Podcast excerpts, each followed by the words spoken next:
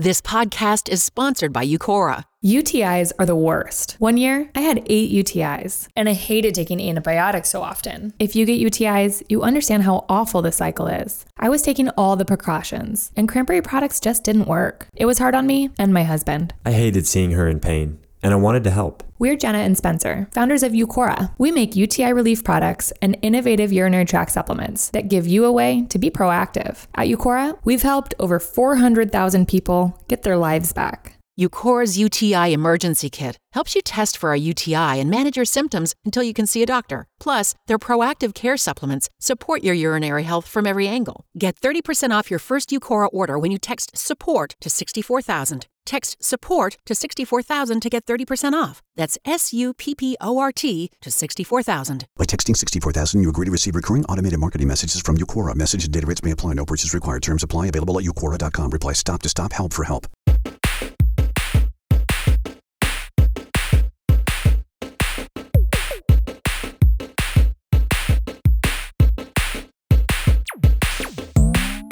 Siamo live.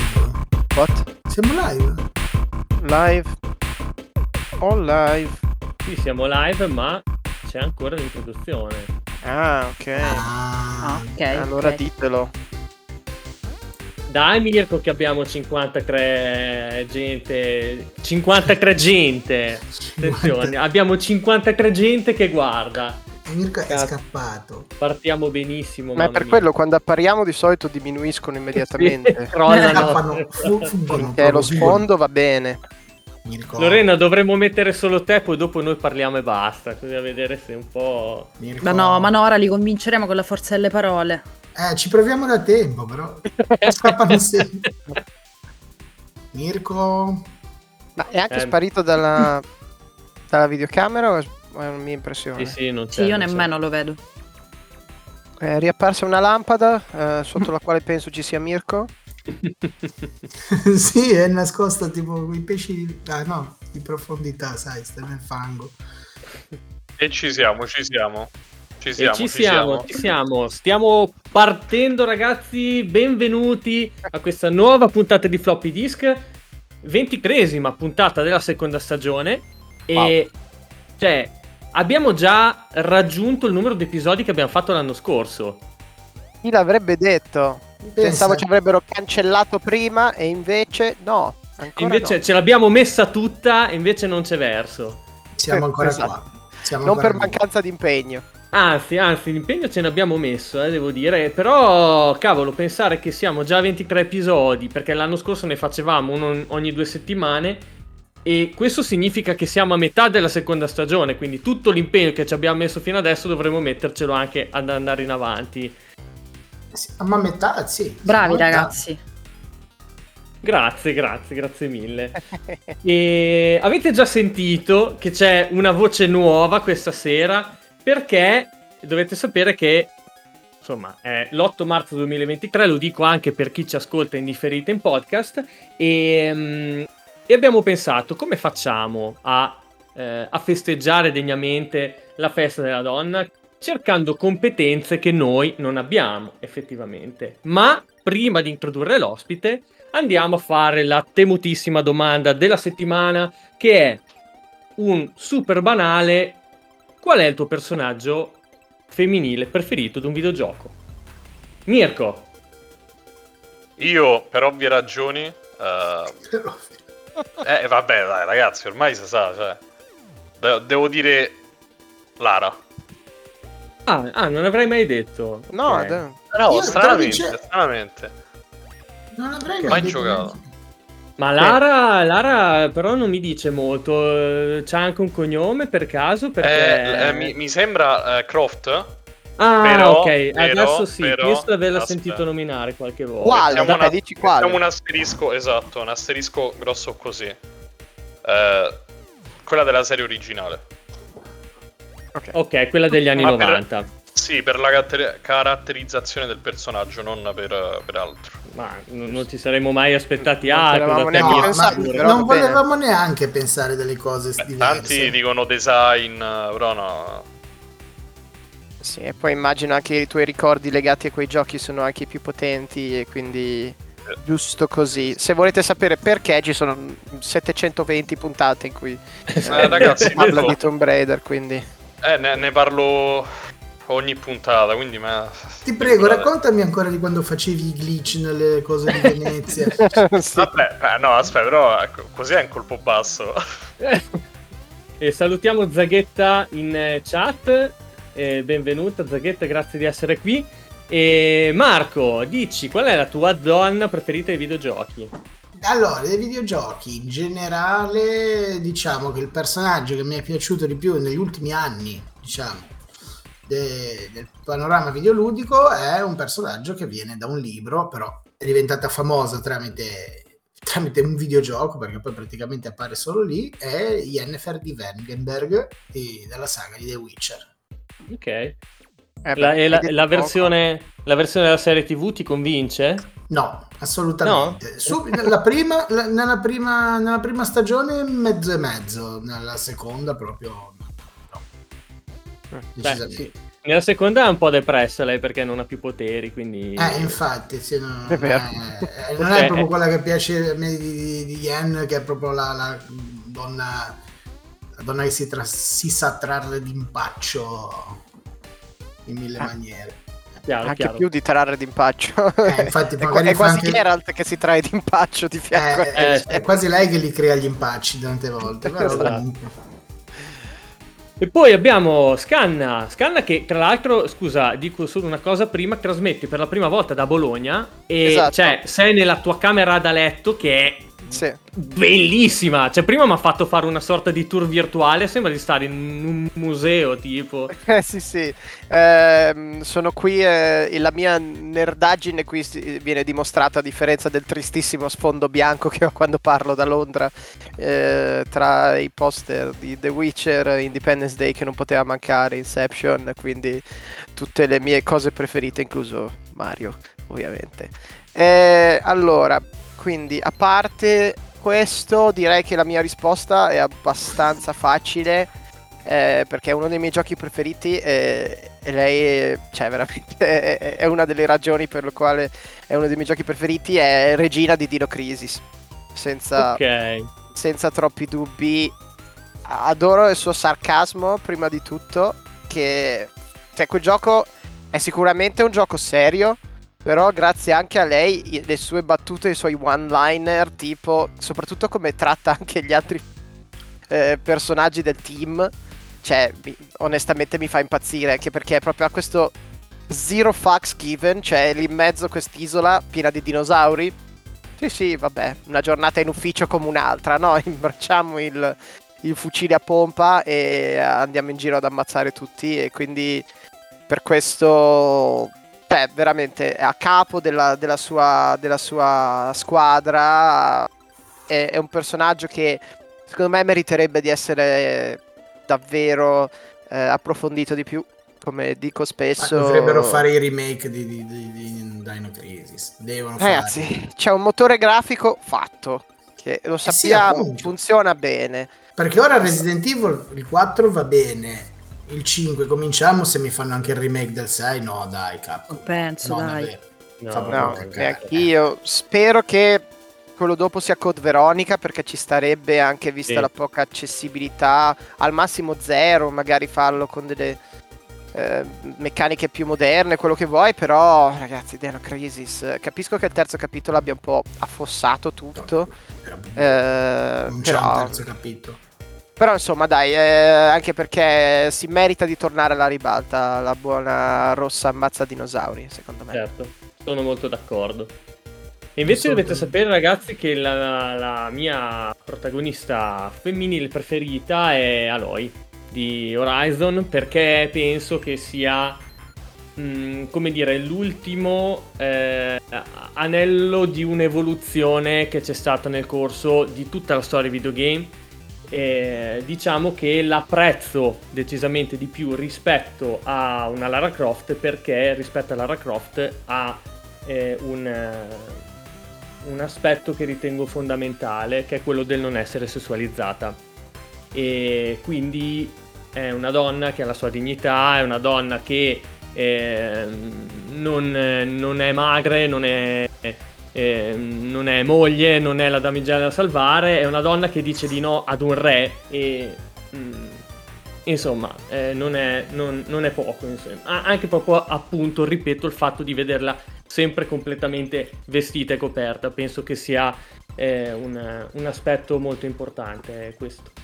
Sì, io sottolineerei anche il fatto che in, quel- in quei giochi, cioè, nel senso, eh, a me, per esempio, una cosa che io guardo una marea di film americani e indipendentemente da uomo o donna, mi scoccia quando in certe storie, soprattutto d'azione, ci sia la romance forzata. Cioè, a un certo punto, questo, questa si deve per forza fidanzare perché sennò non è un film americano, salvando uno dai fia- dalle fiamme del Montefato e poi dopo sposandosi e avendo 10.000 bambini.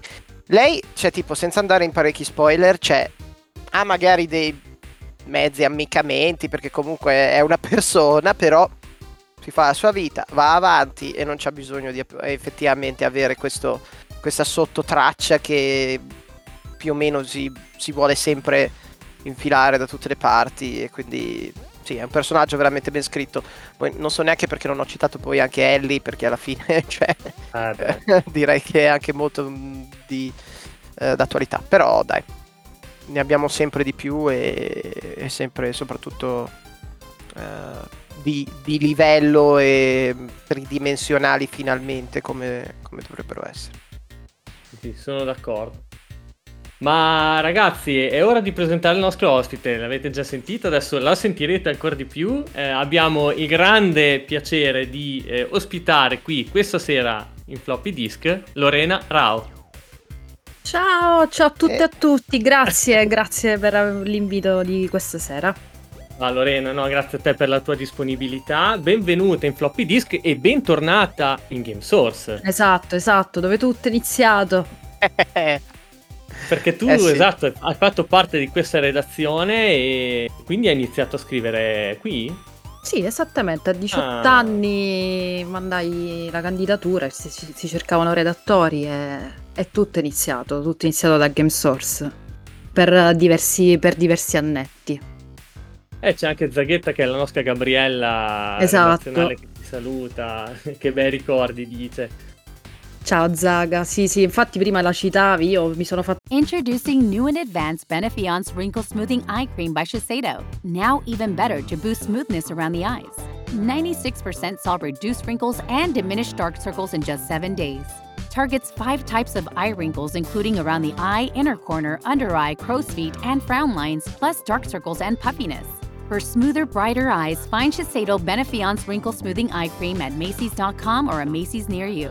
Consumer tested by 110 women. a spoilerare, mi sono fatto l'autospoiler, eh, però ho sentito Zaghetti, insomma. Eh, bei ricordi, bei ricordi già dall'inizio.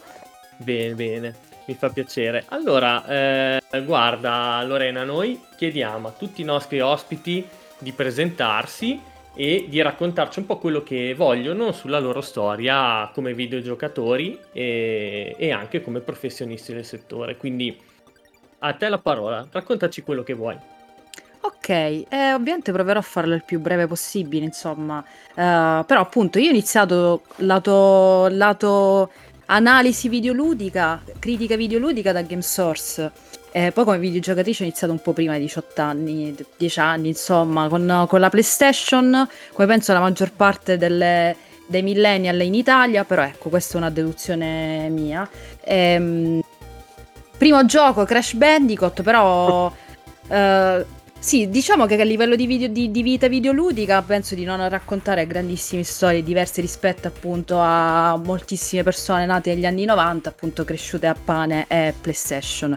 Però chiaramente legatissime alle eroine del mondo Sony, soprattutto quelle più, più recenti, perché effettivamente quando ero più piccola avevo difficoltà a trovare delle protagoniste in cui, in cui immedesimarmi. E la svolta per me poi sono arrivati con i giochi di ruolo occidentali, con Fallout, gli Elder Scrolls, e- eccetera, eccetera. Mentre per vivere storie pure, sì è vero, c'era Lara Croft, su cui assolutamente eh, diamo tantissimo valore. La Lara Croft appunto degli anni 90, perché al di là della sessualizzazione che c'è stata, e sappiamo benissimo il suo creatore Toby Gard si allontanò dal progetto Lara Croft proprio per l'eccessiva sessualizzazione del, del personaggio, però al di là di questo lei ha avuto un impatto gigantesco sia per il videogioco sia nel ruolo proprio di eroina videoludica. Eh, però devo dire che ecco, crescendo riesco a immedesimarmi molto più facilmente in una Ellie cioè della Last parte 2, mamma mia, così come in Aloy, anche se vi dirò, Aloy per esempio è uno dei personaggi, forse personaggi femminili, ma in generale personaggi videoludici che mi piace eh, di meno, con tutto che capisco come il, il, punto di vista di Matteo. Scusate l'ambulanza, io purtroppo devo sempre dire quando Uh, partecipo in podcast e live, ma purtroppo abito in una via trafficata di Roma e quindi per dare un po' di drama passeranno le ambulanze. No, non ti preoccupare, siamo abituati a quelle che passano a casa di Marco, anche sì, Marco anche guarda, la stessa no, cosa. Vedi, se, se, vedi, se, mi fai sentire meno di Marco che no, non è ancora squillato, comunque grazie che me l'hai ricordato. Beh, Marco, ecco. mutalo Eh, perché... questo inside joke ricorrente. Scusa Lorena, vai pure Fatto. avanti. No, no, figurati, però ecco, a proposito di Game Source, della, della la mia prima fase da critica videoludica in Game Source, io mi ricordo uno appunto dei primi articoli, perché inizialmente, nel senso, di base le, produ- le produzioni di articoli riguardavano recensioni, anteprime, news e quant'altro, però all'epoca in Game Source effettivamente giocando il cervello veniva stimolato, io mi ricordo a proposito di Igor un articolo sulle eroine videoludiche. Ora, io avendo una formazione sonara, ammetto mia colpa, mi dimenticai di citare Samus. Apriti cielo nei commenti, io mi dovevo- non, non dovevo più esistere su questo pianeta. Però, per carità, critica legittima, però sapete che per solito il mondo- i modi poi dei social sono eh, quelli che sono. E però ecco, mi ricordo di questo articolo su Game Source sulle eroine videoludiche perché parla appunto da, eh, da donna che eh, gioca da tanto tempo e che per tanto tempo, per carità, io mi sono medesimata tantissimo in Mario, in Snake, in Leon e quant'altro, però mi sono resa conto di quanto è bello effettivamente potersi immedesimare perché senti quel personaggio simile a te. E io questa esperienza l'ho avuta con Fate di Mirror's Edge. Ah, Eh, ok. mm. È vero, è, stata, è doppiata da, da, da, da mm, Asia Argento che purtroppo insomma fa scendere tantissimo la caratterizzazione del personaggio. Però non lo so, giocare nei panni di questa donna asiatica, atletica, quindi comunque ha una caratterizzazione estetica anche diversa da quella a cui eravamo abituati, che di base più che combattere, ok, era, sapeva combattere, però mi rosseggia dava il meglio quando correvi, quando fuggivi e ti davi, ti davi al parkour. E tu quindi questo senso di libertà vissuto attraverso questa eroina non lo dimenticherò mai. Da qui poi giocando ai giochi agli RPG occidentali ho detto ah ma quindi ho la possibilità di crearmi un personaggio diciamo a mia immagine e somiglianza cioè con cui potermi immedesimare ho capito di quanto è importante eh, estendere il più possibile la rappresentazione ai videogiochi visto che il pubblico è eterogeneo e quindi giocano persone di tutti i tipi che desiderano, desiderano immedesimarsi. Lato invece professione, che è la parte più noiosa, quindi la faccio proprio breve breve. Eh, a tuttora mi occupo di critica videoludica, attualmente sono la co-capo direttrice di Stenerd, che è un sito di cultura pop, eh, di cultura nerd in, in generale, con una sezione dedicata ai videogiochi. E collaboro per fanpage.it e poi eh, diciamo sono stata coinvolta soprattutto recentemente in alcune docenze legate a storia, storia dei videogiochi e storia nei videogiochi perché poi questa è la mia specializzazione di base. Cioè come viene la- raccontata la storia nei videogiochi e perché soprattutto se storia americana e contemporanea ancora meglio. Io ho finito la mia presentazione. O- oltre tra l'altro eh, Lorena essere una penna veramente notevole, non lo dico perché sei qui ospite, ma ogni volta che leggo qualcosa di tuo, grazie cioè nel senso, cioè lo penso veramente perché sei veramente brava, brava, brava. grazie grazie grazie Ma do- Eh. docenza eh, dove? Dov'è che insegni? Eh, all'università eh, per il corso del Master in Comunicazione Storica di Roma 3 e quindi mm, spiego come il videogioco può essere utile per divulgare la storia. E al Quasar invece sempre a Roma alla storia del videogame, quindi sempre legata alla storia, però meno sulle rappresentazioni, più sul appunto sull'evoluzione del medium. Eh, com'è che siamo arrivati al giorno d'oggi a parlare di Ellie, Aloy e, e- e quant'altro. Cioè, Eh, e poi insomma dipende comunque vari corsi legati appunto sulla, sul medium, eh, in particolar modo sulla storia del medium o nel medium. ok. Pensa che io faccio proprio comunicazione a Roma 3. Quindi Pazzesco. Eh, per, per me è un bella- una bella atmosfera, ecco, cioè è una buona scelta per studiare comunicazione. Sono soddisfatto. Bene, bene. Senti Lorena, te avevo, io eh, sono andato a cercare, adesso che hai detto così, Game Source eroine videoludiche eh, su Google e mi è venuto fuori un editoriale che si intitola Dietro un grande uomo c'è sempre una grande donna, ma non nei videogiochi, del 2013. Forse sì, Possibile? non- ma non Ah. so se era questo. Ok. Perché tra l'altro... Però potrebbe pur- essere. Purtroppo l'autore è andato perduto perché ad un certo punto, insomma, durante una, una- Un trasloco, diciamo, un trasloco server. di dati, esatto, su- Sì. eh, sono andati persi alcune, alcune utenze, quindi eh, non lo so, eh, però era carino poterlo linkare nell'episodio. Adesso, vabbè, lo metto in chat se... Però potrebbe essere lui, eh. Potrebbe, Non eh. ricordo il titolo adesso. Però mi ricordo che era una dedicato proprio sulle eroine videoludiche. Io mi ricordavo che era in realtà positivo, cioè che sottolineavo l'evoluzione, però magari in realtà ero sconfortata. Perché comunque la situ- sì, ok, abbiamo l'eroina, è bellissimo, ci possiamo immedesimare, non sono, alcune non sono più sessualizzate, eccetera, eccetera. Però diciamo che il problema, cioè la, mh, la situazione generale eh, resta comunque un po' tesa e problematica, però ecco, all'epoca anche probabilmente.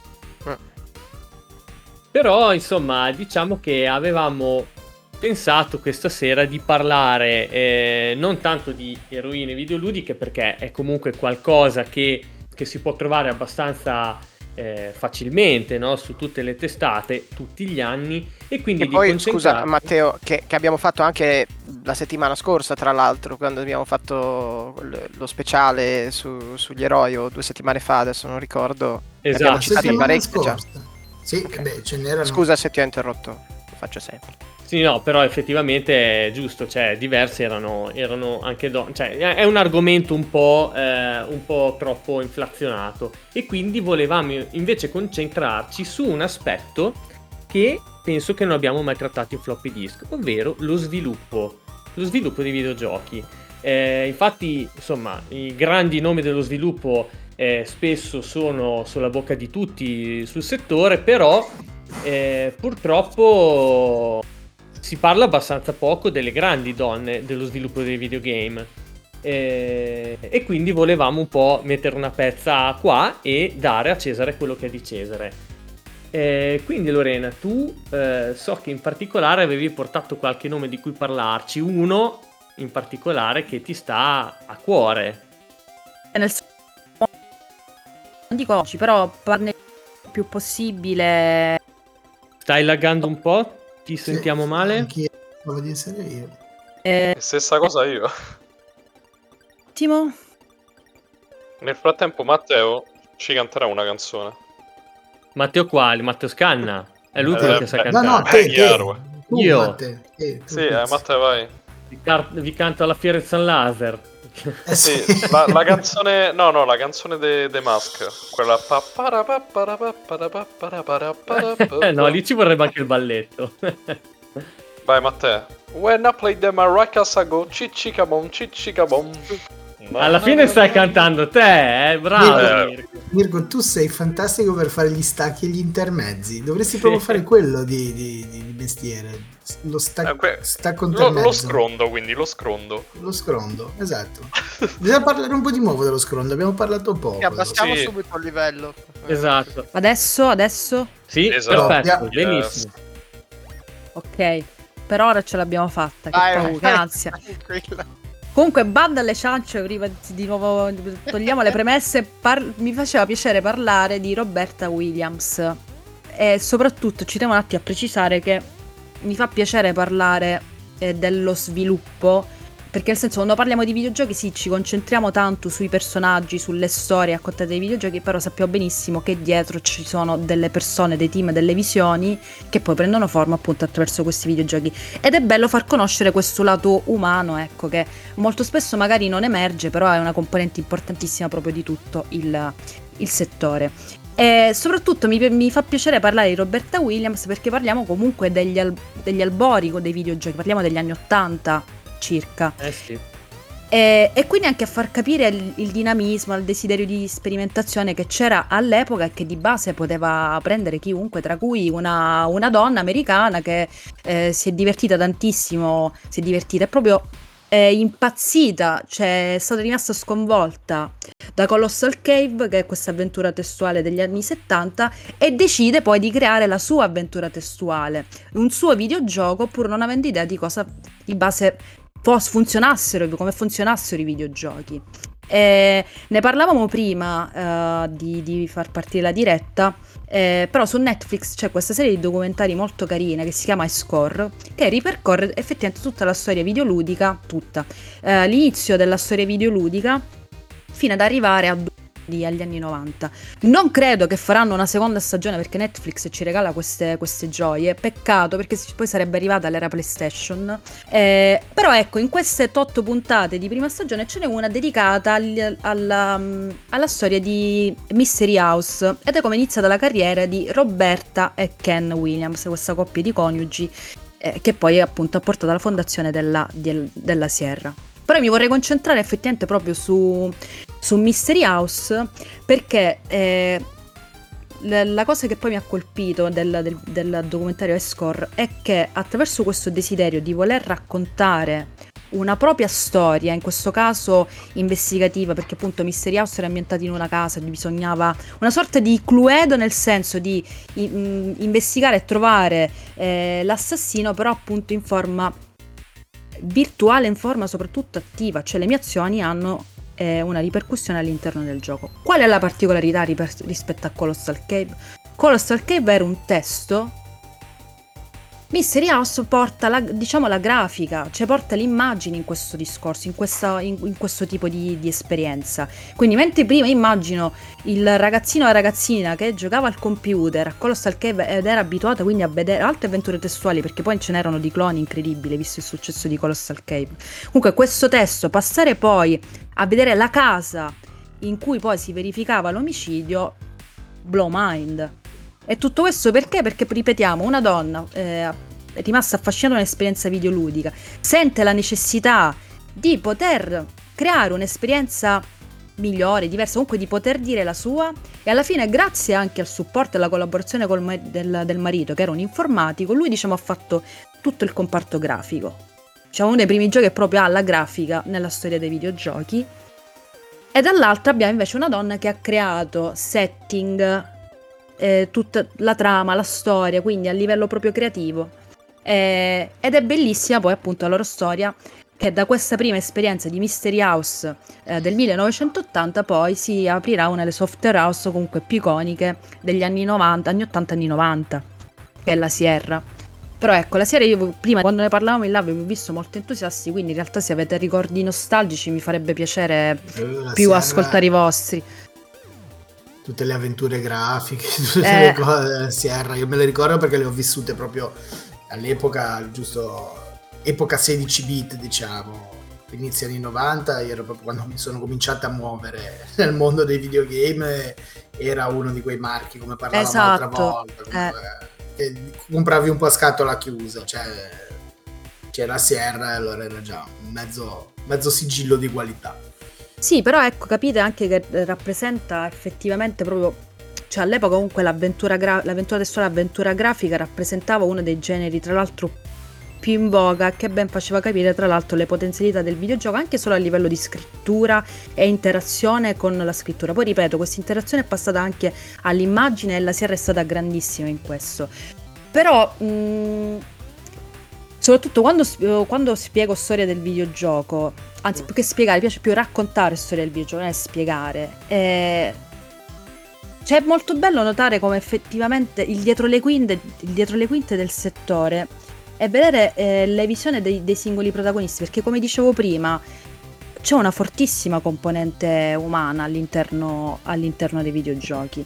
E secondo me nel caso di Roberta Williams si vede, infatti io ripeto, se chi ci, ci, sta seguendo non ha avuto modo di vedere questo high score, lo consiglio vivamente perché sia la storia dei due coniugi Williams è veramente bella, ma in generale tutte le storie che sono al loro interno, perché poi vengono citate altre, altre donne e uomini, principalmente uomini, perché comunque non prendiamoci in giro. Di base per moltissimo tempo il settore videoludico è stato comunque appannaggio maschile, sia come pubblico, sia come eh, sbocco, cioè sia come professionista, mondo professionale, ecco, eh, diciamola, diciamola meglio. Però ecco, queste singole storie fanno capire che se una passione prendono alla fine non c'è distinzione, perché purtroppo nel 2023 si parla di questo, cioè le, le, le polemiche sono su questo, cioè sul genere. Mm, mm, mm, Ripeto, nel 2023, secondo me è già abbastanza eloquente, eloquente così, ecco. Ma infatti ti dico, qualche puntata fa avevamo proprio parlato anche di un altro episodio, eh, di un'altra storia comunque contenuta in un altro episodio di High Score che non parlava di un, eh, di un problema in questo caso di una discriminazione di genere, ma era più una questione culturale slash eh, razziale, adesso voglio magari esagerare, però comunque parlava di di quella coppia di ragazzi che andarono in Giappone a sviluppare il chip eh, Super FX per, uh, per Star Fox. E, e, parlano appunto questa storia che tra l'altro, cioè, parliamoci chiaro, gli anni 80 avevano tante cose belle, però effettivamente in queste robe erano molto problematici. E quindi, cioè, immaginati anche questi mh, mm, uomini, va bene, però comunque di una... Mh, mm, occidentali in un paese dove tra l'altro mi immagino anche con un po' queste cioè nel senso i giapponesi diciamo che hanno inventato il gioco, cioè nel senso hanno portato alla, alla grande pubblico il videogioco in quegli anni, va bene?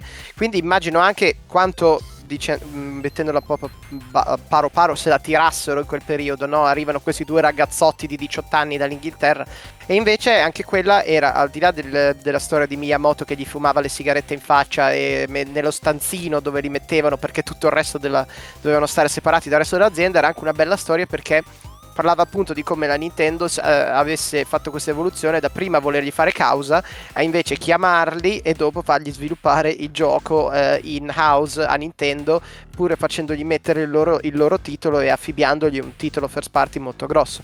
Quindi eh, sono tutte storie di conquiste esatto. eh, che, esatto. siano, che, siano, storie di conquiste di una donna nel mondo dei videogiochi o in questo caso di questi diciamo occidentali in un mondo con, governato da orientali in un paese abbastanza autocratico e quello di cui vogliamo parlare cioè sono molto belli anche perché la serie è andata proprio a beccare questi, come dici tu, le, le, storie. Alla fine io lavorando nel sì. game dev ne sento tantissime e sono veramente, cioè, ormai lo sviluppare videogiochi quasi per me è diventato secondario, cioè è più effettivamente il gruppo di persone che ci sta dietro.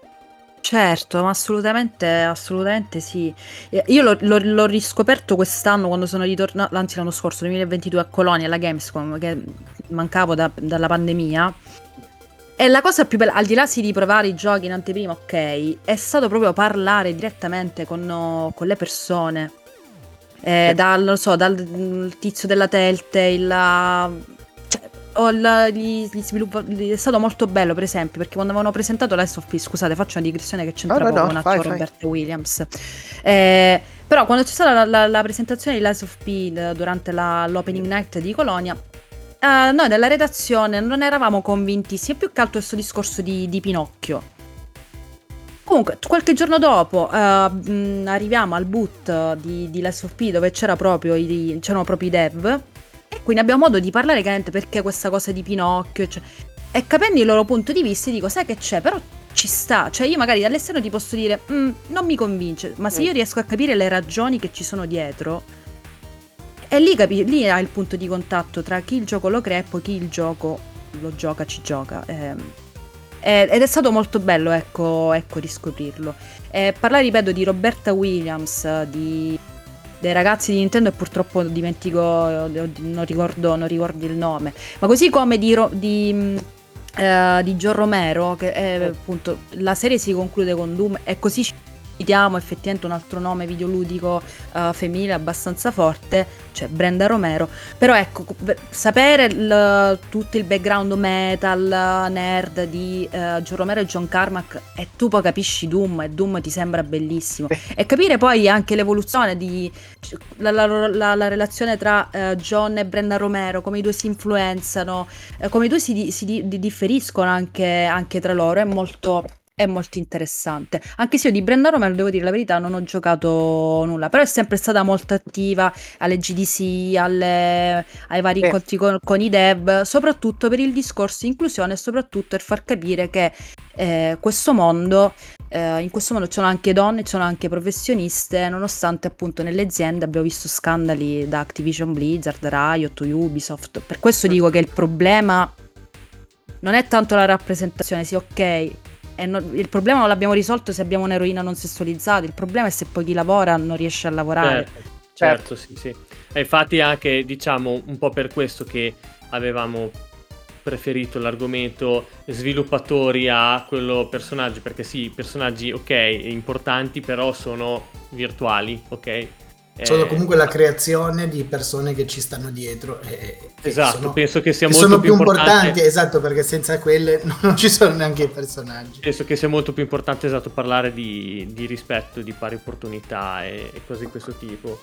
E no, allora, riguardo a, um, a, ai coniugi Romero, io vi giuro, allora, ho visto qualcosa, ho visto qualche intervista di Brenda Romero, mi è sembrato, io non la conoscevo, onestamente, eh, fino a poco tempo fa sono andato a cercare qualche intervista, me la sono guardata e ho trovato una persona estremamente eh, competente e anche molto carismatica, ma vi assicuro che io vorrei essere una mosca in casa Romero solo per, cioè, per assistere a una delle loro cene. Allora, tesoro, com'è andata a lavorare oggi? E iniziano a parlare di game design. Cioè, Potrebbero farci un reality. me. accidenti, Sì. altro che è. Cioè, Tra Immagino che mi fanno ero- uno non mi ero- spot lui l'ho, con con- le- l'ho incontrato proprio a una Gamescom e, è fantastico, è una persona veramente Sì, fantastica. sì. Sì.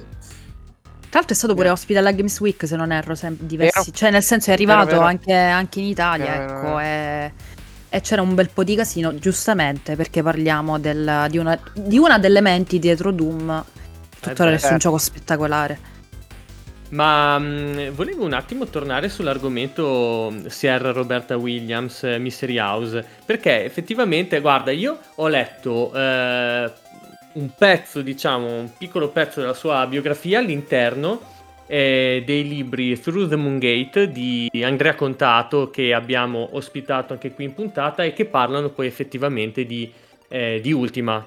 Ok, parlano della- dell'evoluzione di Ultima. Eh, praticamente c'è c'è un capitolo dedicato ai coniugi Williams proprio perché furono loro a, eh, a fare da publisher per mi pare Ultima 2.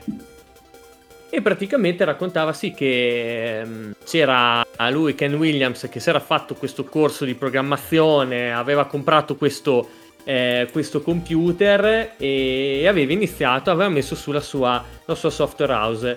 E c'era invece Roberta che stava a casa con i figli e si annoiava tutto il giorno, quindi sostanzialmente a volte aveva la possibilità di usare il computer del marito per, eh, per giocare, per appunto giocare a Colossal Cave o altre avventure testuali e allora le, è, cioè, le è partito il trip di dire ok posso fare qualcosa del genere anch'io. Però effettivamente poi è una persona che ha scoperto nella propria creatività ed è riuscita a a, a far evolvere le proprie idee in accidenti, cioè non solo una professione, ma a farla diventare una vera e propria pioniera, perché è colei che ha fatto fare il passaggio da avventure testuali ad avventure grafiche. Esatto. E avventure grafiche che accidenti ci abbiamo visto che vanno avanti tuttora, poi vabbè in particolare con eh, crowdfunding, mercato indie eccetera eccetera, però ehm, insomma, ma poi è una bellissima storia anche di coppia, no? Sì. Queste due persone che stanno ancora insieme dopo tanti anni, hanno fatto, fondato un'azienda che ha- è, è stata un colosso e a me è piaciuto tanto vederli insieme anche durante i The Game Awards di quest'anno che hanno presentato un premio, non ricordo quale fosse, però erano troppo carini, c'erano questi Ah, due beh, è signori. vero, bella- Madò, che dolcezza, è vero. Ma tra l'altro, eh, effettivamente, mi ha fatto venire in mente sempre una delle scene riportate in Score, è troppo... Che lei, per convincere il marito a, a- a- a programmare il gioco che lei aveva in mente, la- lo doveva picciare. E lei ha fatto un pitch con, con la- la- con una scusa, l'ha invitato a cena fuori. Ma in realtà la cena fuori era il momento del pitch, quindi le ha presentato tutto, tutto il gioco per convincerla poi a investire. Perché poi in America è così. Cioè non c'entra, sì, sei mia moglie, facciamolo questo gioco. Parliamo sempre di business. La tua idea, se non mi convince, no- non si fa, non si fa. Quindi è anche molto bello.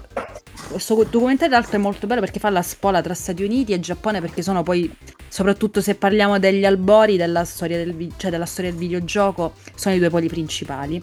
Ed è molto bello vedere anche poi le differenze culturali, culturali che, diceva, che diceva poi Scan. E nel caso dell'America è proprio il business, eh, cioè anche qui piccola parentesi che non c'entra con Roberta Williams, però Nolan Bushnell, che poi ha fondato Atari, ma tutto è nato perché lui ha giocato a Space Wars, che è uno dei primi videogiochi degli anni 60, a tema spaziale, ha detto, ma sai che c'è? Ma a sto punto io capisco che i videogiochi, se li, po- cioè se ehm, li rendo eh, prodotto, io una domanda la creo, io ci posso guadagnare. E infatti, poi sì, è fallita, sappiamo tutti, in una maniera rovinosa. Però ecco, Atari è stata uno dei colossi degli anni, degli anni, degli anni 70 e degli anni 80 della storia, della storia videoludica. E quindi è bello appunto, vedendo il lato umano, vedi anche come si ragiona a livello culturale nel caso dello sviluppo di, di un videogioco. E ripeto, una in questo caso una coppia di coniugi, la, la moglie è- per convincere il marito ha detto io devo fare un pitch capolavoro durante una cena al, al ristorante. E poi ha funzionato e eh, come dicevate giustamente prima siamo passati dalle avventure testuali alle avventure grafiche che sì poi hanno avuto un down, cioè superati gli anni 90, però dai, abbiamo avuto recentemente adesso proprio le avventure grafiche al di là del mondo, sì, più forse mondo indie, piccole produzioni, però ecco, una loro nicchia, cioè ci sono e sono vive e dicono soprattutto qualcosa Eh sì, che, sì, che resta dentro. Sì, sì, sì. E, ma voi ragazzi li avete mai giocati i giochi di, di Sierra di Roberta Williams? Tu Marco avevi già iniziato a dire qualcosa. Quali, io- quali giochi hai giocato? Di Sierra, vabbè, di Sierra ultima lasciamo perdere perché eh, proprio manco da dire. E cosa ho giocato di Sierra? Mm, Proprio fatto da Roberta Williams, mi pare King's Quest, giusto molto banalmente, sicuramente quello. E ora però tutti i titoli perché ne hanno fatti una marea, non ricordo. Sì, io ho preso la pagina Wikipedia perché Eh, infatti, Ma sono un stiamo botto. andando a fare la stessa cosa io perché King's Quest lo ricordo chiaramente tipo Kirandia anche era loro Eh, Legend of Kirandia mi sbaglio? Oh, un attimo. Non mi so. Ma rispondere al Half-Life vale? Eh, non credo. è stato eh, pubblicato da Sierra. Ah sì è vero Però penso che Roberta Però- Williams No, c'è no, infatti c'è anche la storia tipo di come, mh, eh, di, eh, di come tipo tutta questa, questa relazione era stata un po' particolare, però alla fine l'avevano pubblicato spendendo un sacco di soldi. E, e tra l'altro ho letto anche, mh, preparandomi per stasera, ho letto anche che Sierra stava per- a un certo punto stava per acquistare id Software e, sì, Ah. e sarebbe stato direi forse un mercato un pochino diverso se questo Esatto, cioè, ma totalmente, anzi, perché poi gli sparatutto sono quelli che, che hanno fatto affossare un po' il genere delle avventure Eh, grafiche. hai capito? E probabilmente Sierra stessa, no? Se Eh. invece aveva dentro it software a pompare fuori roba. Vabbè, scusate Beh, la caspita. parentesi, però era eh, letto col senno, di, col senno di poi è sempre Ah, beh. sarebbe andata So. diversamente ma i- i- di software avrebbe fatto le stesse cose se avesse avuto eh, Certo, ragazzi, siamo qui a, a- a parlare di un mercato dominato da due aziende che inizialmente avevano lavorato su un prodotto insieme che sarebbe dovuto uscire. cioè, di cosa stiamo parlando? Cioè.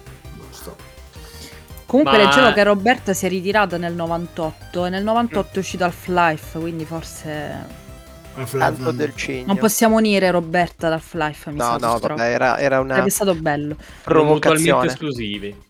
No, diciamo che io eh, di suo di Roberta Williams ho giocato la serie King Quest, non, non ricordo esattamente quanti di tutti quelli che sono usciti, però sì, ho giocato King Quest, dalla Sierra un- un- una marea, cioè, davvero, come dicevo prima, era, era una delle, delle migliori case di sviluppo, di produzione di quegli anni, senz'altro. Che tra l'altro ricordiamo ha fatto anche quel capolino di nuovo, tipo cos'è stato una decina d'anni fa, per un paio d'anni. che è tornata e ha pubblicato, eh, Sierra ha pubblicato qualche gioco per qualche anno. Sì, sicuramente, sicuramente Geometry Wars 3, mi ricordo che fu... Cioè tipo Activision riaprì Sierra temporane- temporaneamente per qualche anno, mi ricordo che dicevo cazzo sto ricevendo dei comunicati stampa da Sierra e, Eh. poi, dopo, e poi dopo è risparita di nuovo dopo aver pubblicato un paio di robe. Mi sembra anche ve- il primo Velocity, però potrei sbagliarmi, che era quel gioco su PS Vita. Comunque, comunque sì, un po, di, un po' di cose ci hanno riprovato, però sì. Per questo ricordiamo i bei tempi che furono. Sì, e anche un remake di King's Quest, mi pare.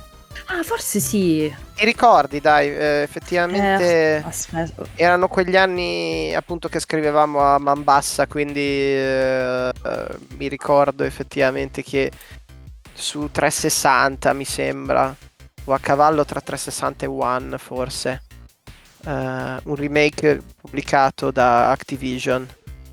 Vabbè, comunque Dovrebbe Sì. essere 2012. Ah, Può essere. Sì, Oh. sì, sì, mi, mi- mi suona come Ok. eh, Geometry Wars, secondo me, tipo l'anno dopo, qualcosa del genere.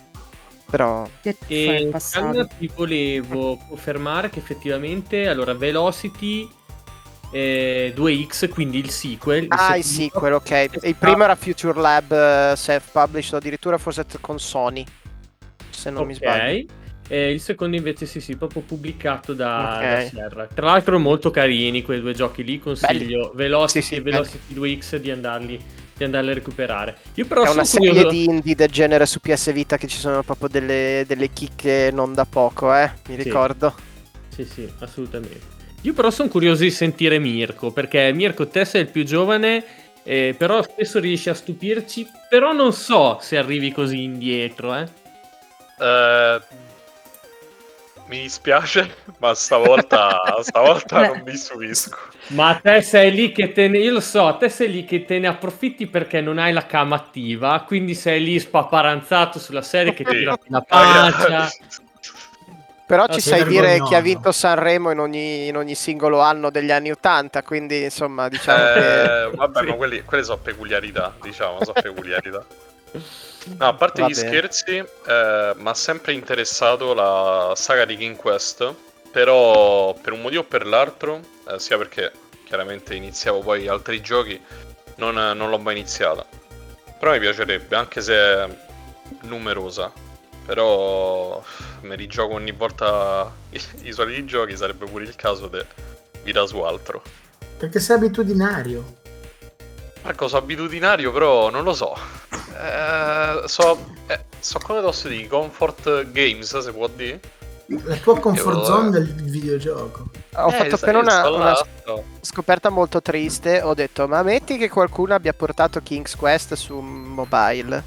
Ho Mhm. tirato fuori il telefono, ho cercato King's Quest e la prima, prima il risultato che mi è venuto fuori è stato Puzzle Quest 3, GDR Match 3 e Royal Match che deve essere una roba tipo Clash of Clans. Quindi eh, insomma i, i miei, i miei due minuti sul eh, Google Play Store sono finiti subito. Eh. E la terza è invece un'applicazione nella quale si vede Roberta Williams che piange. No, aspettate, ragazzi. Aspetta, gli è venuta Ma la folgorazione. Quest. Eh sì, perché King's Quest è uscito pure. È quello che è uscito sul Plus qualche anno fa. Perché nel caso Ah, l'ho giocato quello sul Plus. Sul Può Plus. essere, forse è questo remake di cui stavamo parlando prima. King's Quest The Complete Collection. Vabbè, Potrebbe guarda, ho, ho già capito Mirko che se non si parla di Tomb Raider, eh, te... Ah, Matteo, sempre. O di-. Final Fantasy Fantasy 8. 8, eh, esatto. Ma, ma per cortesia, vabbè. Mm, da- Io ci mm, sono per taccio. parlare di Final Fantasy 8, eh. Eh, infatti Bravo. stavo- Una- immaginavo che tu ci fossi. Mamma mia. Adesso ci capiamo. Anche tu come lui sei... la- eh, Un cioè, apologist di Final Fantasy VIII. Allora, purtroppo a 30 anni ho dovuto prendere, ho superato i 30 anni, sono sincero. E ho dovuto guardare in faccia la realtà e dire allora io vorrò sempre bene al Fanta- a Final Fantasy 8, però è veramente brutto. No! Oh, Ok, questa è la relazione Lorena. che ho io. È, è perfetta. Cioè, Io li voglio un sacco bene, per me Anch'io. essere uno dei Final Fantasy più belli per me, però... Però no. Ma sono, Eh, solo, sai qual è? ma sono solo io che penso la stessa cosa Eh. però del 7. Cioè, Guarda non- Mirko cosa ti ho tirato fuori. Oh, ve- ma allora, ragazzi, ma siete tutti della, della parrocchia mia, ma perché volete... Trovata, ve l'avevo già detto, trovata nel super Pasqualone negli anni 90. Eh, Madonna, me lo ricordo, allora me lo ricordo troppo, io lo volevo però... Era sempre della roba orrenda, l'ho avuto un anno solo, ma C'era pure la- Squall. Io una- allora ecco, scusa perché scusate se prendo parola, però questa in realtà è una rivelazione perché sono anni che mi chiedo questa cosa. Sì, mi ricordo era un centro commerciale Pasqua e c'era un pasqualone aperto e io avevo intravisto un pupazzo di Squall. Che ho detto, non è possibile, com'è Eh no, possibile? neanch'io. Quindi ho detto- poi vabbè era nel super pasqualone dei maschi, quindi all'epoca c'era l'estinzione di genere, così avevo anche un po' di difficoltà a farmelo regalare. Quindi ho detto, io sono rimasta convinta che quella era una mia proiezione che all'epoca stravedevo per Final Fantasy VIII e ho visto un pupazzo di Squall in un super pasqualone in un centro commerciale in Sicilia. E adesso tu mi riveli che in realtà era così, era pure Safer. Sì, sì, sì, sì, sì. Incredibile, incredibile. Esatto, come perché se la ride. diciamo per chi ci ascolta che eh, Scanna Sì, adesso esatto. che è nella sua camera di Bologna ha iniziato a flexare roba e siamo riusciti a verificare in pre-live un sacco di cose che lui aveva, ci ha raccontato durante le scorse puntate, ovvero eh, i pupazzi di Mario Kart, adesso c'è Cypher di, eh, Del. Pasqualone, poi dopo c'ha, eh, cosa c'è, la colonna sonora... Sì, un po' di autografi roba. Eh, un po' di autografi, eh, quindi- Matte, in questo momento, secondo me, io mi ti immaginavo che guardavi la mia camera tipo DiCaprio nel, nel, nel meme, tipo che indica le cose mentre vedeva. Così. perché- sì. Vabbè, ragazzi, ho una serata per flexare tutto. Dopo torno al muro bianco e al disastro londinese. Quindi, dai, concedetemelo. della, della tua lampada, quella che hai dovuto staccare perché si è consumata la batteria. Proprio, Esatto, bravo, cioè, il siamo disagio. questo disagio lì. Scusate, eh, torniamo a, a parlare di cose più serie. Sì, perché e poi tra l'altro, ecco, ehm, parlando, tornando un attimo sull'argomento Roberta Williams, tra l'altro loro hanno appena pubblicato un nuovo gioco, eh, che tra l'altro è Colossal Cave, appunto, lo hanno fatto con eh, grafica, ok, vorrei dire rinnovata, ma no, perché sembra un gioco PlayStation 1. Eh, tuttavia, eh, cioè, allora, da quello che ne so, loro hanno tipo passato gli ultimi 20, non so se è una leggenda metropolitana o meno, ma hanno passato gli ultimi vent'anni tipo in vacanza, cioè su una barca. Con tutti i soldi fatti con la Sierra. Eh sì, esatto. Cioè, una barca probabilmente anche fatta eh, piegando le banconote Banconote. e facendo... Eh, e- passato, e fa- passato una vita con una sierra online e probabilmente invece erano in qualche sierra da qualche parte in, in the real life a godersi Esatto. i sordi. Chiamali scemi. Bravi, bravissimi. Eh. Però sì, hanno fatto questo Colossal Cave, eh, appunto che ha eh, sancito il ritorno sulla scena videoludica di Roberta e Ken Williams, e che era nato diciamo come un progetto loro durante la pandemia, visto che non sapevano che cavolo fare, poi dopo l'hanno effettivamente pubblicato, ma ha preso dei voti abbastanza terrificanti anche se dicono che eh, effettivamente a livello di enigmi e di avventura non, non sia per niente male. Vabbè. Apprezziamo, apprezziamo comunque lo sforzo. No, però ecco, ora mi... Poi giustamente prima citavate Ultima. Però sempre scusate se ricito a score, perché, perché me ne è rimasto impresso. È molto interessante perché tutta la puntata è dedicata ai giochi di, di ruolo. Sì. E voi direte, ma che c'entra Colossal Cave col gioco di ruolo? Però è interessante perché questo, il documentario dà questa chiave di lettura che io in realtà condivido. Cioè che grazie a Colossal Cave che ti dava la possibilità di interpretare. Grazie poi a Mystery House e Sierra che appunto al di là dell'interpretazione testuale ti mette anche poi l'interpretazione all'interno di un mondo che c'è, che tu vedi, quindi l'avventura diventa, diventa grafica.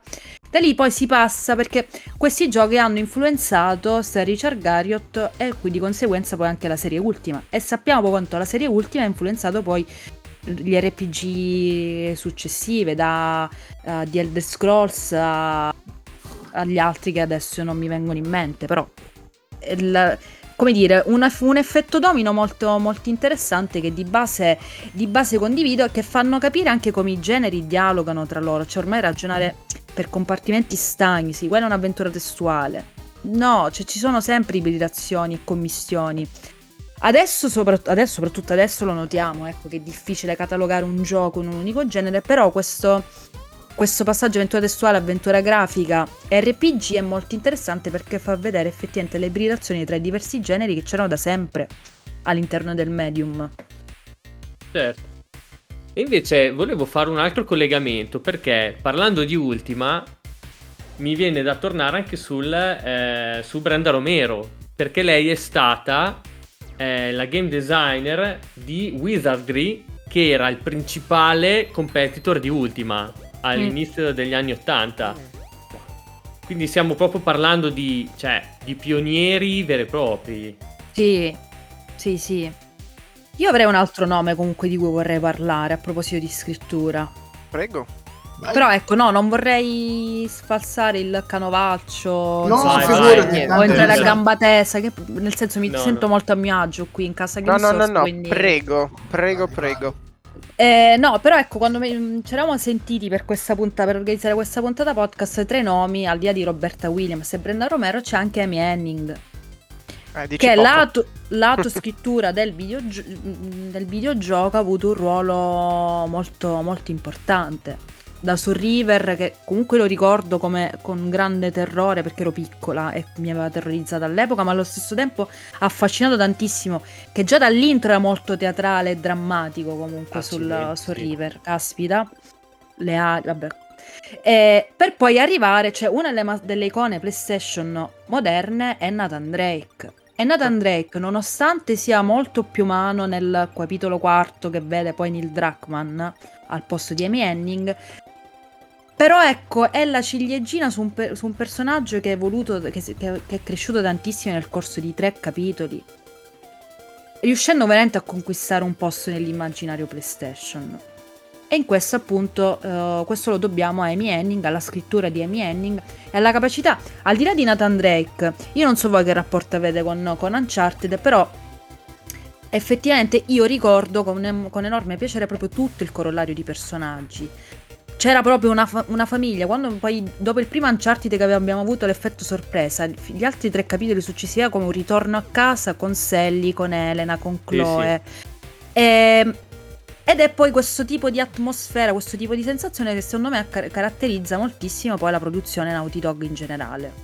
Perché poi Amy Henning mi pensa che ha partecipato anche a Jack and Dexter, che è stato poi lo step successivo in Naughty Dog dopo Crash Bandicoot. Mm dove vediamo anche qui una maturazione dei personaggi, personaggi tra l'altro che non solo so, solo cazzoni passatemi il, tem- ter- il, termine alla Crash Bandicoot, cioè non è no, platform cioè, in cui il terzo è anche abbastanza oscuro, cioè esatto, abbastanza... c'è proprio il contrasto anche tra gli stessi protagonisti, cose che comunque in un modo o l'altro ritroviamo poi anche in Uncharted in maniera meno cartunesca e più matura, sebbene poi super trash perché è un Uncharted è un'americanata incredibile. Sì. Però è bello anche per questo, ecco, cioè nel senso piace anche, anche per fai questo. più morti che un Gears of War, cioè no.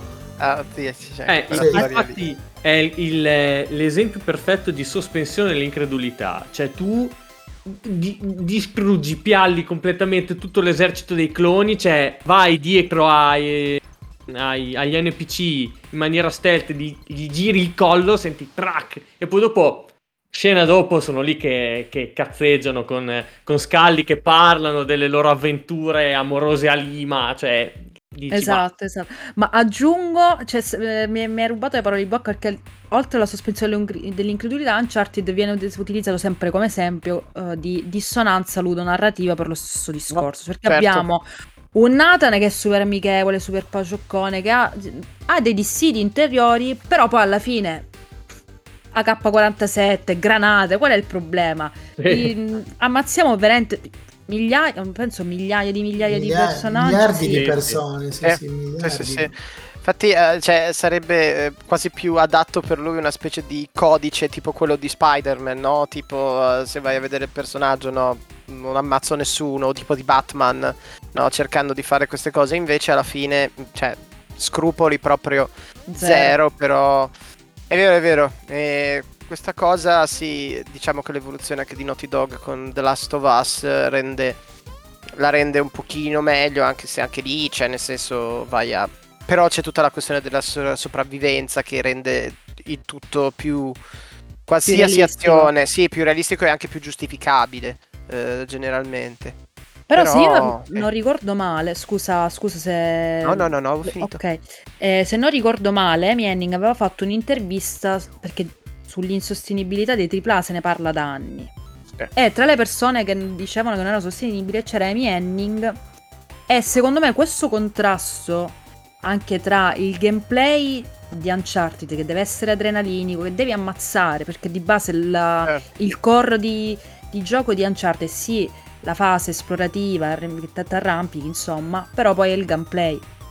E le sparatorie con, con i nemici. e- Però nel momento in cui questo gioco ha anche l'ambizione di raccontare una storia con personaggi umani, la si va a creare inevitabilmente eh, il contrasto. Perché da un lato può essere un prodotto blockbuster in cui sì, eh, c'è le meccaniche che piacciono al pubblico mainstream, però ripeto, allo stesso tempo si hanno delle ambizioni diverse di creare appunto un, un personaggio, meglio, un corollario di personaggi ehm, che crea una vera e propria trilogia, anzi quadrilogia, eh, con una sua propria essenza. E come dici tu, effettivamente Scan con, con The Last of Us è più facile perché il contesto del post-apocalittico, della sopravvivenza, ti giustifica molto di più la violenza. Eh. Pensiamo a The Last of Us parte 2. Sì, e i personaggi sono comunque più. Cioè, mh, sono, meno, sono molto più grigi di quello che può essere il personaggio di, eh, di Nate. Assolutamente sì. assolutamente. O anche di, eh, di Chloe nel, nel- nel- eh, nello spin-off, quello che vuoi. Sì, Sì. infatti, Sì. forse diciamo che può essere considerato a questo punto Uncharted una sorta di anello con- di congiunzione, no? Fra la vecchia Naughty Dog e quella nuova. Cioè, c'hai eh, il gameplay, fra mille virgolette, spensierato e invece il personaggio che cresce, eh, i rapporti umani, eh, i, i tormenti interiori, no? Eh, Dal 2 in poi, specialmente. Sì. Il primo alla fine è veramente. cioè. il Primo a tratti, parlavamo l'altra settimana di cosa definire platform. Il primo quasi c'era anche proprio. cioè, vedevo proprio la- l'impronta di Jack and Dexter Sì. in questo. E poi anche tutto il soprannaturale. Era proprio un gioco molto più. come per citare Lorena, cazzone. Eh, dopo effettivamente, cioè, you come for the gameplay, you stay for the feels. Perché effettivamente dopo un po' eh, sono i sentimenti, soprattutto il 4. Io, nel senso, ancora se ci penso, cioè, sto, sto male, o quantomeno Sì, dico sì. cazzo, nel senso, Sì, quanto mi hanno preso questi personaggi. E forse devo dire la vera verità, mi aspettavo magari qualcosa di leggermente diverso dallo spin-off, da Lost Legacy, perché credo che lì forse ci, fosse, ci sarebbe stata l'opportunità anche a livello di gameplay di magari fare qualcosa di un pochino più, non so, di, di- di solamente differente, anche andando a prendere due personaggi differenti.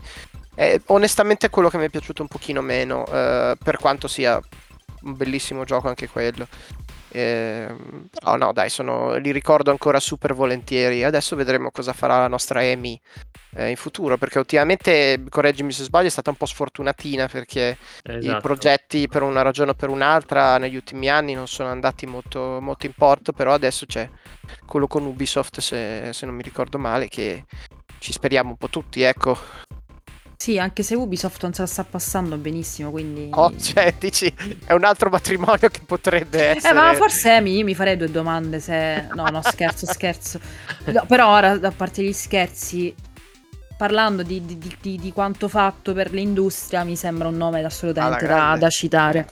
Alla grande. Ah, sì, perché poi allora lei andò via da Naughty Dog che aveva già scritto parte della, della sceneggiatura di Uncharted 4 e praticamente costrinse sostanzialmente il team a ricominciare da capo il lavoro, no? Con una sceneggiatura nuova. E tra l'altro mi ricordo una sua, anche appunto Lorena per quello che dicevi tu prima, del fatto che lei è una delle persone che sostiene il fatto che eh, i AAA non siano sostenibili e mi ricordo che lessi una news, un'intervista eh, nella quale diceva che lei per tutto il tempo in cui era stata in Naughty Dog non ricordava un solo giorno nel quale avesse lavorato meno di 16 ore. Pazzesco, pazzesco. Sì. Dopo ricordo che era andata, penso, in Visceral, non so, che è allo sviluppo di un gioco di Star Wars e che poi dopo era stato cancellato. Era, era il gioco di Star Wars con protagonista Boba Fett, mi pare, che poi Non è stato 13 cancellato. 13. 13 Bounty esatto. Hunter. Ah no. Era quello? Sì, secondo me sì, assolutamente. Che se non ricordo male, però c'era Boba Fett, appunto, no? Come protagonista. Mm, no. Ma Bounty no? Hunter sì, c'aveva Boba Fett. No, 13-13 forse era un'altra cosa, onestamente, Ok. perché eh, mi ricordo di, di averlo visto a una Gamescom tantissimi anni fa e eh, c'era un tizio protagonista che sembrava quasi Cal Kestis, ma non- poi non lo era. Ok. E Vabbè, dopodiché, dopodiché, però, io penso che non. Cioè, sì, è in Ubisoft, però non penso che da dopo Uncharted 3 siano più usciti giochi con, con la sua firma, ecco. E, e poi eh, adesso è in Ubisoft, ma lavora a che cosa? Eh, a battuta mi viene a dire Beyond Good and Evil, ma non... ehm, Oh, No, no, ma scherzo, no, no, no, no, no, io veramente era una battuta, visto che insomma i progetti non vanno in porto e Beyond Good and Evil 2 io lo sto aspettando, ma Eh, non ho- ormai ho- eh, ma saremmo siamo in tanti, però mi sa le speranze zero, zero, zero, cioè ormai non ne ho più. E poi Eh, anche non aveva avuto to- dei problemi anche Ansel in generale, no? Eh, ma sì. Eh. Che tipo adesso è in mezzo a. E io poi, ric- io poi ero carico anche per Wild, onestamente, quell'altro gioco che stava facendo, eh, che ah, ormai non vedremo più. Eh, sì. Eh, sì, è difficile fare, fare giochi al giorno d'oggi, ormai questi, questi progetti che finiscono male, diciamo, sono all'ordine del giorno anche nelle case più grosse. Eh, però il discorso, il discorso che faceva Amy Henning tot anni fa, facciamo orientativamente 5 anni fa, 6 anni fa, cioè il fatto che i, i giochi costa tro- costano troppo a livello di produzione e, e per rientrare nei pre- nei- ne- nelle spese uno sono il team di, di sviluppo sono costretti a fare crunch e vabbè a rispettare le uscite degli, eh, promesse agli investitori più che al pubblico e quant'altro perché noi penso abbiamo imparato la regola finché non esce non esiste. Ehm, e soprattutto il fatto ok io per bene devo creare un gioco che ormai ha determinate regole quindi una longevità pari a, tot- a 30 ore anche se è un platform o un, una- un action cioè anche, cioè la longevità dei giochi se, se- con tutto un progresso tecnologico a livello appunto grafico, tecnico che richiede tutta una serie di spese e team di sviluppo sempre più grandi. Quindi il discorso è che il progetto, se approvato, deve andare perché un, altro, un secondo investimento di soldi di, di pari livello non lo trovo.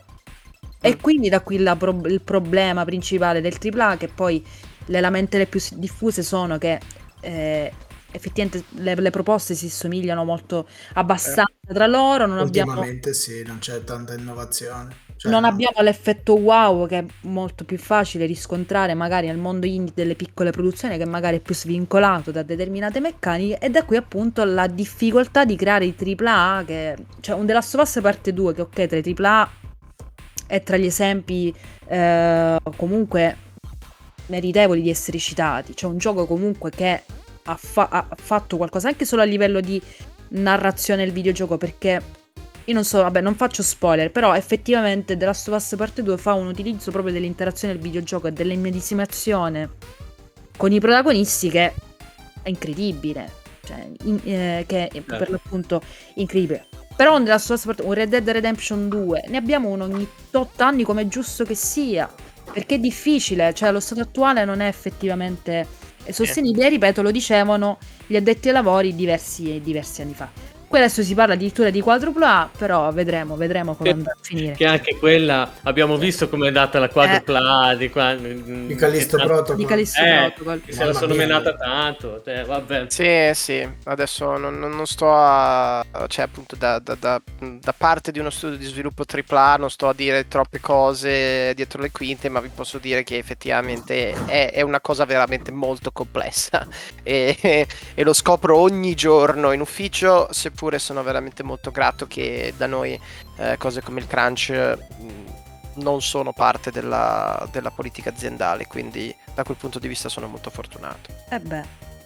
Però capite, è brutto che tu debba dire che sei fortunato quando... Sì, sì, sì, sì, perché ho altri che, sono, che conosco che non hanno la stessa... Però nel senso è una Situazione. pratica diffusa nell'ambiente ed è giusto parlarne.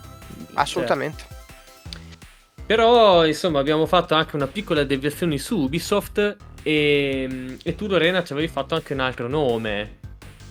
Però perché me l'avevi fatto tu prima, però ok, parliamone.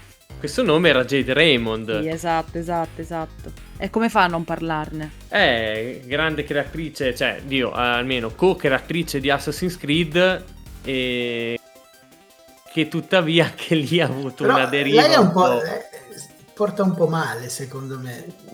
Cioè, se si può dire, perché ultimamente tutto quello dove mette mano... Cioè, Eh. non è che... Lei è Eh. bravissima, però forse eh, cioè, non riesce mai a trovare la quadra con, con quello che, che vuole realizzare o con quello che...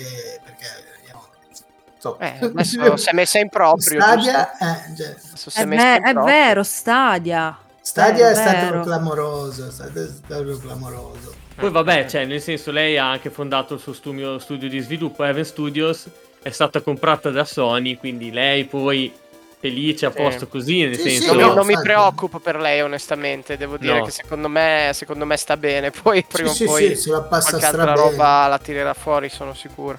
Beh, Dio, sì. Però consideriamo anche un attimo come si sta muovendo Sony negli ultimi anni. Cioè, non eh, produci un'eccellenza, sei fuori. Abbiamo visto, vabbè, il caso eh, Days Gone che ha fatto tanto parlare. Quindi, io se fossi in Jade Raymond a questo punto avrei anche un attimo eh, di, di paura. Perché Però- bene, bello tutto, ma. Però secondo me, vedi, cioè, la cosa, lei ha sicuramente dei, dei numeri, de- delle... Cioè, non, è proprio neanche da discutere, è proprio il fatto che forse secondo me, eh, io ho detto prima porta male, invece secondo me è sfortunata, cioè nel senso va a finire sempre in dei contesti che poi non, non- indipendentemente, perché poi vabbè, cioè, tipo Stadia, lei alla fine non aveva una parte creativa in Stadia, diciamo, non... Beh, oddio, non era a capo del, del principale studio di sviluppo eh, Sì, interno è- di Stadia. Sì, ma non è stata colpa, diciamo, dello sviluppo del gioco. Ah, ah, no, no, va bene. No, cioè, nel senso, è stato proprio il, il- che ha No, crollato proprio la struttura, non è No, no, tu parlavi della piattaforma, aveva un Eh, lavoro sì. creativo, ma era dal punto Sì. di vista software e probabilmente fra qualche anno usciranno dei video o qualcosa e scopriremo su cosa stava, cosa stava lavorando, se poi non... però sì... Eh, oh, eh, eh, è tosta, eh, c'è rimasto sotto anche Kojima con Stadia, quindi Sì, direi sì. che ci possono, rimanere sotto No, veramente no, certo. tutti. Però, Però parlando dei bei tempi che furono, cioè nel Sì, senso... meglio. No, no, di- non tanto di Stadia, tanto di Ubisoft. Eh, nel caso di Jed Raymond, appunto, Assassin's Creed, la prima fase di Assassin's Creed che comunque, volente o nolente, è stato uno spartiacque. Secondo Eh, me c'è, sì, c'è una parte pre e post Assassin's Creed. Il primo Assassin's Creed ha un- una potenza e un impatto incredibile. E poi Watch Dogs, che vi dirò, io in realtà Watch Dogs purtroppo mi rendo conto di avere, eh, come dire, un limite nella, ehm, nel farmelo piacere. Perché il primo, eh, il, il primo era sì incredibile per, eh, per l'epoca, questo fatto di poter hackerare. Eh, che poi era open world, sì, eh, Sì. il primo Watch. Dogs, sì. Sì, sì, Quindi sì, questo sì. mondo aperto dove tu potevi interagire effettivamente tramite l'hacking, i semafori, le luci e quant'altro, anche lì a livello tecnico di effetto wow, un attimo ok, c'è il videogioco PlayStation 3 lo sento, io scusate parlo per, um, eh, per generazioni di PlayStation un attimo per contestualizzare, però sappiamo che sono multipiattaforma. Ehm, però ecco, poi a gioco, a gioco giocato non mi ha mai lasciato niente. Parto dal primo, in realtà tutti anche gli altri due Watch Dogs. Legion, ci- credevo tanto su Legion, però anche lì è mancato qualcosa. Però queste ecco, sono mie disquisizioni personali. È chiaro però che soprattutto Assassin's Creed 1 e il primo Watch Dogs rappresenta effettivamente una visione di Ubisoft molto innovativa, molto Certo. sperimentale. È una visione soprattutto unica. Certo. Ma su, su Watch Dogs 1 sono molto d'accordo con te. eh, l'hype mi è andato sempre più calando quando poi alla fine l'ho comprato, penso di averlo toccato due o tre ore, poi ho detto ma davvero adesso ho il fucile d'assalto e devo fare queste solite missioni, insomma mi è cascata Esatto. veramente Uguale. dopo pochissimo, cioè secondo fare me- 7-8 giri in macchina belli e poi, e poi basta. Su Assassin's Creed devo dire che se siamo, e poi ti lascio la parola Mirko, perdonami, ehm, su Assassin's Creed siamo, cioè, secondo me è uno proprio di... Beh, intanto è stato uno di quei marchi che è riuscito a entrare nell'immaginario collettivo, perché Sì, al di là del film terrificante, ma veramente Il terrificante... film no- voglio Ehm, dimenticarmi di averlo visto. Sì, no, guarda, mm, eh, cioè, Fassbender è sempre un bel vedere, ma il resto... eh. Eh, però, io ho tantissimi di quei miei amici che considero casual, e non sono casual, è un po' derogatorio, però nel senso sono persone che giocano magari un paio di giochi all'anno e loro Assassin's Creed è proprio un, un appuntamento fisso, cioè è riuscito a entrare quasi in quel gota dove c'è dentro Call of Duty, dove c'è dentro FIFA, cioè io ricordo benissimo eh, un, Nata- un- un inverno dove andai da Blockbuster, già lacrimuccia, a prenotare Assassin's Creed 2 o Brotherhood, non mi ricordo quale fosse, eh, Modern Warfare 2 e FIFA 20 mi sembra e eh, Halo 3 ODST, tutti insieme. E quelli erano i miei anni in cui effettivamente questi blockbuster andavano alla grande e Assassin's Creed anche se abbiamo tutti questi open world al giorno d'oggi penso che sia anche molto merito suo perché ha aperto proprio le porte di questo genere ha dimostrato che si può fare una narrativa tramite gli open world non devono essere soltanto dei sandbox come li chiamavamo prima e, e quindi per carità ci sono tra i miei giochi preferiti di sempre sono in quella serie quindi eh, beh kudos Sì, sì, però è effettivamente interessante, hai ragionissima sul fatto che ormai Assassin's Creed, un po' come Tomb Raider e Lara Croft. Anche C'è anche chi- Resident Evil, anche Resident Resident, Evil, Evil, meno sì. forse, meno però, cioè io come diceva lui, ho tanti amici che, che- che conoscono Resident Evil non tanto per il film quanto per i giochi, cioè proprio... Sì, eh, per carità. e, e poi è gente che magari l'ultima console che ha avuto è veramente una PlayStation 3, cioè non che è proprio appassionata e va dietro al mercato, Esatto. dietro alla cosa, però Resident Evil tu gli dici Resident Evil o perché si ricordano quello della PlayStation 1 quando erano ragazzini o perché comunque le ultime cose, comunque un Resident Evil c'è sempre, un Assassin's Creed, FIFA, COD, vabbè, quelli non ne parliamo neanche, però cioè sì, sono quei marchi pop, diciamo. Ma eh, apro e chiudo una piccolissima parentesi. Eh, un altro grandissimo momento di gloria di Resident Evil molto recente è stato con Lady Dimitrescu. Cioè, Ah, c'è beh, stata una mia amica che lei non gioca, che è venuta da me e mi ha detto: Ma Resident Evil con la, la vampira tettona. Ho detto, eh, è, Ecco. è arrivata anche a te la voce. Ah, perfetto, ok. Sì, sì, Vabbè. Però avevamo interrotto Mirko tipo Sì. un paio di ore fa. Dicevo, in No, perché mi è realtà, venuto in ricordi mente- ancora. Perché mi è venuto in mente che... No, ma- Marco, mamma No, mia, aspetta, Mirko, perché intanto- il mic. vai il, il telefono volevo dire. E, no, in realtà la cosa di mm, Watch Dog l'ho provata anch'io, ma perché l'ho giocato appena uscito, quindi 2013 può essere o 14 Sounds, sounds fair No, prima dovrebbe essere, prima. prima. non è stato Oh. tipo più o Controllo, meno lancio di controllo. Xbox One e PS4 Sì, 2014. PS4 era, ok. Sì, 2014. Mi ricordavo prima, ok. Eh, l'avevano. No, vabbè, ma c'è- c'hai ragione anche te. L'hanno presentato per tipo 7 e 3 di fila. Quindi, Eh, nel sì. senso.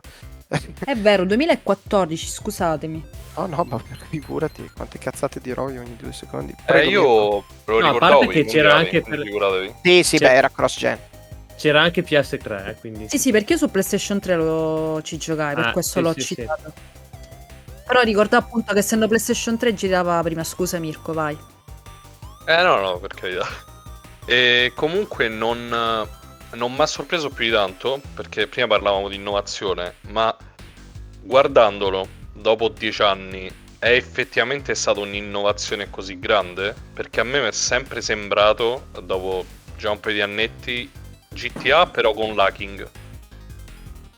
Sì, secondo me Watch Dogs è stato un grandissimo esercizio di stile, punto. Sì, esatto. Cioè, bello, però se lì lo guardi, dopo un po' basta, no? Cioè, mi Cioè, dicendo niente. GTA per carità, eh, non, non dico che è una copia oppure che è fatto male, per carità, GTA pure è un capolavoro sotto molti aspetti. Però, come Anche- dici tu, Matteo, è un esercizio di stile. Anche avere il personaggio più banale della storia dei Mm. videogiochi, il protagonista più banale, non è una roba da poco. Io Io credo sì. che la sua, la sua heritage sia per me il DedSec e l'idea proprio del gruppo di hacker.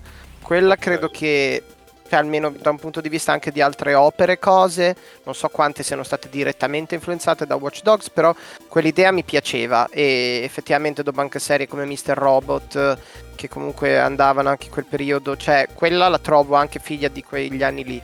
Quindi È quella vero. è una cosa che per me ha lasciato, però il resto sul gioco in sé cioè, infatti Sì, si è sì. visto dalle vendite di Legion. Invece, ragazzi, io mi ricordo la prima volta che vidi Assassin's Creed che ero a casa di un parente. Praticamente mi disse: Guarda, ti faccio vedere sto gioco. Allora, dopo il caricamento iniziale, praticamente ero. Eh, il personaggio Altair era all'interno della- del nascondiglio degli assassini, no? Che era praticamente all'interno di un palazzo. E quindi ho preso il- controller, ho iniziato ad andare a tutte le porte e ho detto sì ma qua non se ne apre neanche una.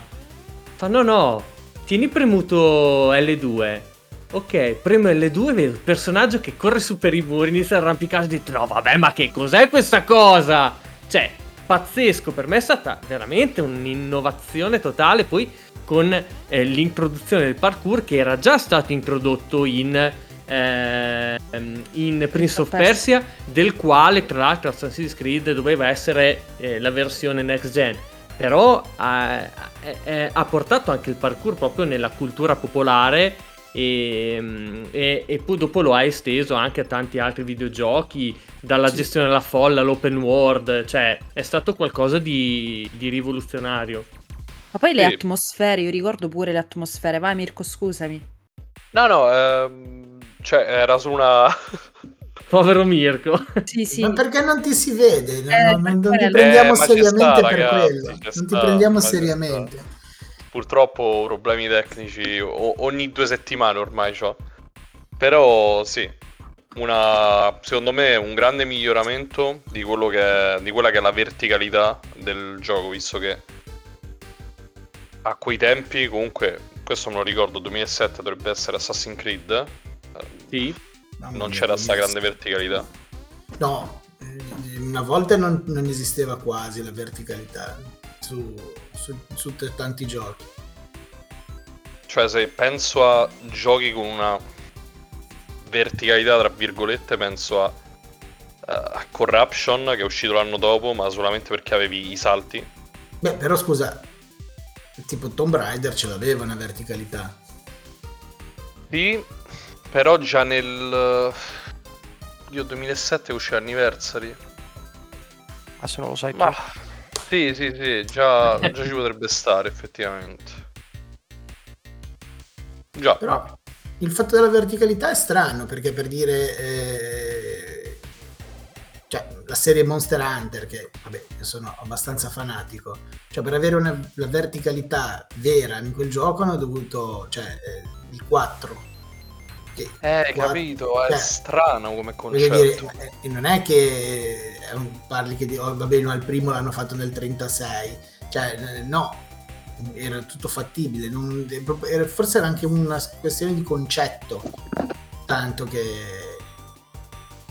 Ma che secondo me adesso eh, sto forse un po' arrampicandomi sugli specchi e stiamo vergognosamente andando fuori argomento, però eh, penso che la verticalità sia poi un concetto eh, forse anche implicito della velocità di spostamento che un personaggio può avere all'interno della mappa. Cioè, eh, con eh, ehm, l'aumento della velocità dei caricamenti abbiamo anche visto personaggi che riescono a muoversi più velocemente e quindi anche a appunto ad elevarsi a, a- a- a piani più alti.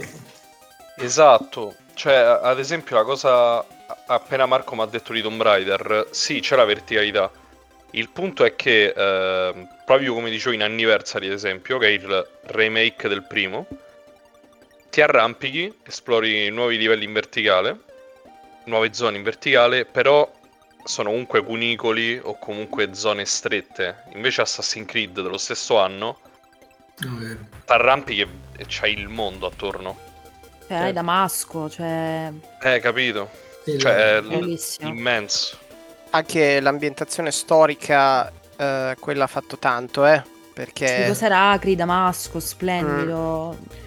Perché tra l'altro, secondo me ha anche permesso anche un po' ai videogiochi di crescere in un certo senso perché gli ha donato un- una tangibilità nel mondo vero, reale, che anche a persone tipo, non so, i genitori che devono acquistare il gioco, ehm, che, eh, nel senso, eh, anche tutta storia, sì sì mamma imparo la storia tramite Assassin's Creed, che poi è una mezza minchiata, ma mezza, perché alla fine qualcosa c'è, no? Nel senso... Con i miei Eh, non ho mai funzionato con altri giochi. Sì, però, vabbè, tu avevi già 37 anni, È dai. vero, no, ma anche con Age of Empire non funzionava, però vabbè. È come, è come il solito discorso di Marco con il computer che gli insegnava a Eh, studiare. Esatto, lui- io- mi hanno comprato l'amica perché io così ci studiavo. Esatto, bravo. mai studiato Però anche quella è una cosa secondo me che gli va data atto di aver... eh, Cioè, se prima tutti i mondi inventati, super fantasy, quasi, tu- quasi tutti, perché non è vero, però mh, quello pun- metteva le sue radici nella, nella vera, nella vera storia del mondo. Ma infatti se posso, quando vado appunto alle università o nelle scuole e mi capita se il corso non è in game design e quindi non devo insegnare storia del videogioco e quindi mi rapporto con classi che non- di cui non so il loro rapporto con, con Medium, è tassativo che Assassin's Creed è tra i giochi conosciuti soprattutto a chi frequenta le materie umanistiche. E vi dirò di più, questa storia personale. Io ho utilizzato davvero Assassin's Creed, non mi ricordo se due o Brotherhood o tutte e due, perché avevo l'esame all'università di storia dell'arte moderna, quindi parliamo del, dal 400 in poi, dal 400 all'800. E io mi ricordo che con i miei colleghi li avevo invitati a casa mia e ho detto ragazzi, noi ci dobbiamo visitare Firenze e vedere i quadri. Perché le- come funzionava l'esame? Che poi a un certo punto si spiegavi, e però a un certo punto si prendevano random dei quadri e tu dovevi indovinare dove si trovavano e chi l'aveva. Una, un sarabanda però con i quadri della storia dell'arte moderna. Esame molto difficile. Che però andò molto bene e mi ricordo di questo pomeriggio organizzato a casa a studiare i quadri a Firenze grazie ad Assassin's Creed. Lo giuro. Fantastico. Lo giuro, lo giuro. È fantastica, davvero. Mirko, te che vai ancora a scuola, che sei piccino, ecco, giocati questa carta con il tuo papà e la Ma tua mamma. scuola? Che miseria. A Roma 3 diceva prima. Sì, ma, ma, ma- parlano come se avessi 7 anni, mannaggia. Ma La, no, la gag è che ogni puntata che, va- che passa Mirko è sempre più giovane, secondo Ok. me. Eh, sì, sì, sì, è È vero. partito come un ragazzo così come noi e adesso ormai è un infante praticamente. Eh, invece, sette Ma mesi, c'è anche. Lewis, eh, c'è anche Lewis in chat che devi sapere, eh, Lorena, che Lewis è il, è il quinto, è il, è il quinto della formazione di Buonasera, Ah. Lewis. Il Esatto. Ah, ecco, ecco. Ciao Luis. Esatto, che dice grazie ad Assassin's Creed ricostruiranno Notre Dame così com'era, È è, vero. È vero. Ah, sì. Vero.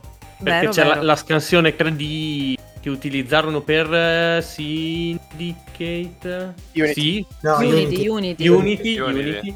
Ecco, E- speriamo che nella nuova, nella nuova Notre Dame il frame rate sia un pochino meglio, ecco. Cioè, che, non, Esatto. che non ricostruiscano anche quelli. Beh, lì ne basta uno di frame, dai, ne basta uno, non si deve muovere.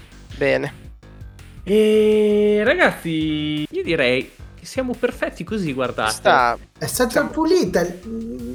Una molto bella puntata. di- orgoglioso, quasi livello da manuale. discorso molto alto, probabilmente anche merito dell'ospite giustamente che ci ha Ma riportato no, un ma po' no, al... una bella Ah, atmosfera. fidati, di solito eh, No, non perché è proprio così. No, devo ammettere che è bello vedere un ospite che si, si integra così bene nel gruppo che insomma... eh, Ragazzi, più a casa lei che noi qua a Game Dai, Source, ma- eh. Eh, sì, sì. è de casa. È Eh. de casa. Guarda, c'ha le ciabattine già dei Game Source. Se esistono io le voglio. Eh no, effettivamente Ah. dovremmo farle. Però mi sa che le, t- le t-shirt quando si portavano, li portavamo agli eventi, tipo Le Colonia, t-shirt- eccetera, eccetera, sicuro ce l'ho nell'armadio. Le t-shirt ce l'aveva, però adesso abbiamo cambiato il logo. Quindi Eh, lo so, eh, esatto. Eh, eh, e infatti io ho Game Source. Vintage. Mm. Perché Marco col vecchio logo. l'ha. Cosa? La t-shirt di Yes. Io sì, ce l'ho. C'hai Ce la foto pure alla... Sì, che giusto alla Gamescom, ce l'ha anche Enrico, cioè, vabbè, ce l'abbiamo tutti quelli che siamo stati alla Gamescom, cos'era il 2019, se non sbaglio, che avevamo fatto la... avevamo Mhm. fatto proprio la divisa. Cioè, Sì. si è messa chiaramente una volta perché poi esci di lì che sei non marcio. Eh. Putrido. Cioè, però almeno quella... quella Quella e la maglietta di DiCaprio, dai. È la maglietta quella di la, quella la la felpa color salmone di DiCaprio. Esatto. Vabbè, Ma- Mamma sì, mia, che bella. Allora, Lewis effettivamente dice puntata record della durata record della puntata perché eh, puntate così corte non ne abbiamo mai fatte, ma andiamo in un po' a controbilanciare quella della settimana scorsa che è stata di due ore e mezza, quindi Esatto. sta. direi che, direi che andiamo molto bene. Allora, Lorena, guarda, io ti ringrazio tantissimo, è stata Grazie a voi. una bellissima chiacchierata e eh, allora, tu hai già detto dove scrivi, però se lo vuoi ripetere, se vuoi anche lasciare i tuoi riferimenti social nel caso in cui le persone volessero seguirti. Certo, allora, io scrivo su Stenerd, parlo su Gaming Wild, la che è il podcast di Stenerd. Eh, scusate, ci tengo a fare pubblicità, Glitch, che è un progetto editoriale su YouTube, eh, analisi videoludica un po' diversa dal solito, ecco. eh. L'ultimo video mi fa piacere parlarne perché l'ho curato io di Guardapenti, nelle esperienze del 2022 che più mi sono Ah, rimaste Bellissimo. nel, nel A cuore, proposito però... di storia nei videogiochi, giusto? Eh, Esatto, cioè esatto, no? quel gioco è incredibile. Scrivo anche su, su fanpage e in realtà se volete pure approfondire il discorso storia e videogiochi e in particolar modo storia americana e videogiochi, eh, ho scritto pure un libricino nel 2019 che si chiama Storia, Stelle e Pixel, come il videogioco reinterpreta il Novecento americano. Questo per ritornare al discorso di prima scan che io con i titoli avevo un po' di difficoltà. Però ecco, ehm, eh sì, insomma, mi trovate così, così. Lorena Rao poi su Instagram, Facebook, TikTok non ce la faccio ancora, ragazzi, mi spiace, però se mi volete seguire su Instagram e Facebook, Lorena Rao, e sarò ben lieta di confrontarmi, insomma, magari approfondire queste, queste, questi discorsi che abbiamo affrontato stasera, ecco, perché no. Benissimo, benissimo, grazie, grazie mille Lorena. Grazie a voi Eh, di nuovo. Allora, eh, ringrazio anche Marco Valle, Matteo Scannavini e Mirko Mazzatosta per essere stati con noi a chiacchierare questa puntata. Eh, saluto anche Zaghetta e Luis in chat. Eh, Luis dice ride da Walone. Ci Certo, ci stare, dimentichiamo potrebbe- sempre. Ce la facciamo Mirko a fare un ride da Walone? Sì. Ottimo. Sì, Bene, come ra- sempre. Ragazzi, Ma che mamma, stasera era, era sera del frame, porca miseria. ma che c'hai? Che è successo? Che è successo? Marco me flamma, porca miseria. Perché ti stuzzico, mi manchi in settimana. Eh. Cioè, Ho bisogno di... Non scrivi mai sulla chat. Sì, quando esci dall'asilo Ah, non dici mai niente. Mamma Perché sei mia. sempre lì a guardare le nuvole col tuo cappellino con l'elica. Oh. Il cappellino con l'elica dobbiamo regalarglielo. Sì, sì. Adesso prima o, poi, mi- prima o poi Mirko ci manda tutti a quel paese. Non No, lo sentiamo. querela che fa prima, è è giusto così. Inizia querela. Va bene, dai Vabbè. ragazzi. Eh, grazie per essere stati con noi, grazie ancora a Lorena e ci sentiamo la settimana prossima per la 24esima puntata di Floppy Disk. Keep on Retro Gaming. Buona serata, Buonanotte. poi retro game. Ciao! Ciao a tutti. Eh, comunque Lorena con la storia del Super Pasqualone è stata bellissima, devo dire. Qui c'è. Cazzo. Ma perché è stata una rivelazione in diretta? Cioè, io mi sono interrogata per vent'anni su questa cosa e alla fine so che Effetto esiste. Mandela. Se, se avete risognato oppure se...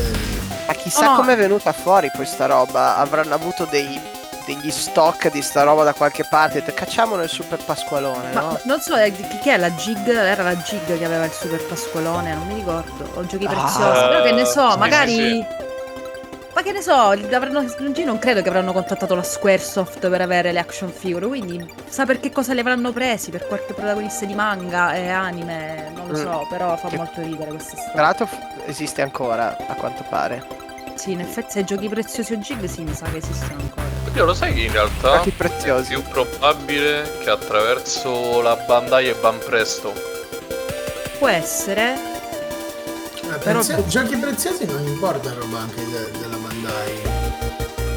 Eh, per quello stavo. E giochi pensando. preziosi e, e dolci preziosi, vabbè, col pasquallone, con, con l'uovo.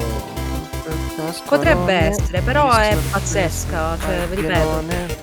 Ragazzi, comunque sono stata benissimo e mi sono divertita. Quindi grazie Anche noi è stato, per- è stato molto bello. No, fa piacere, dai, quando anche l'ospite si diverte. No, e- Al massimo parliamo sopra Mirko, quindi non ti preoccupare. Perché non si vede.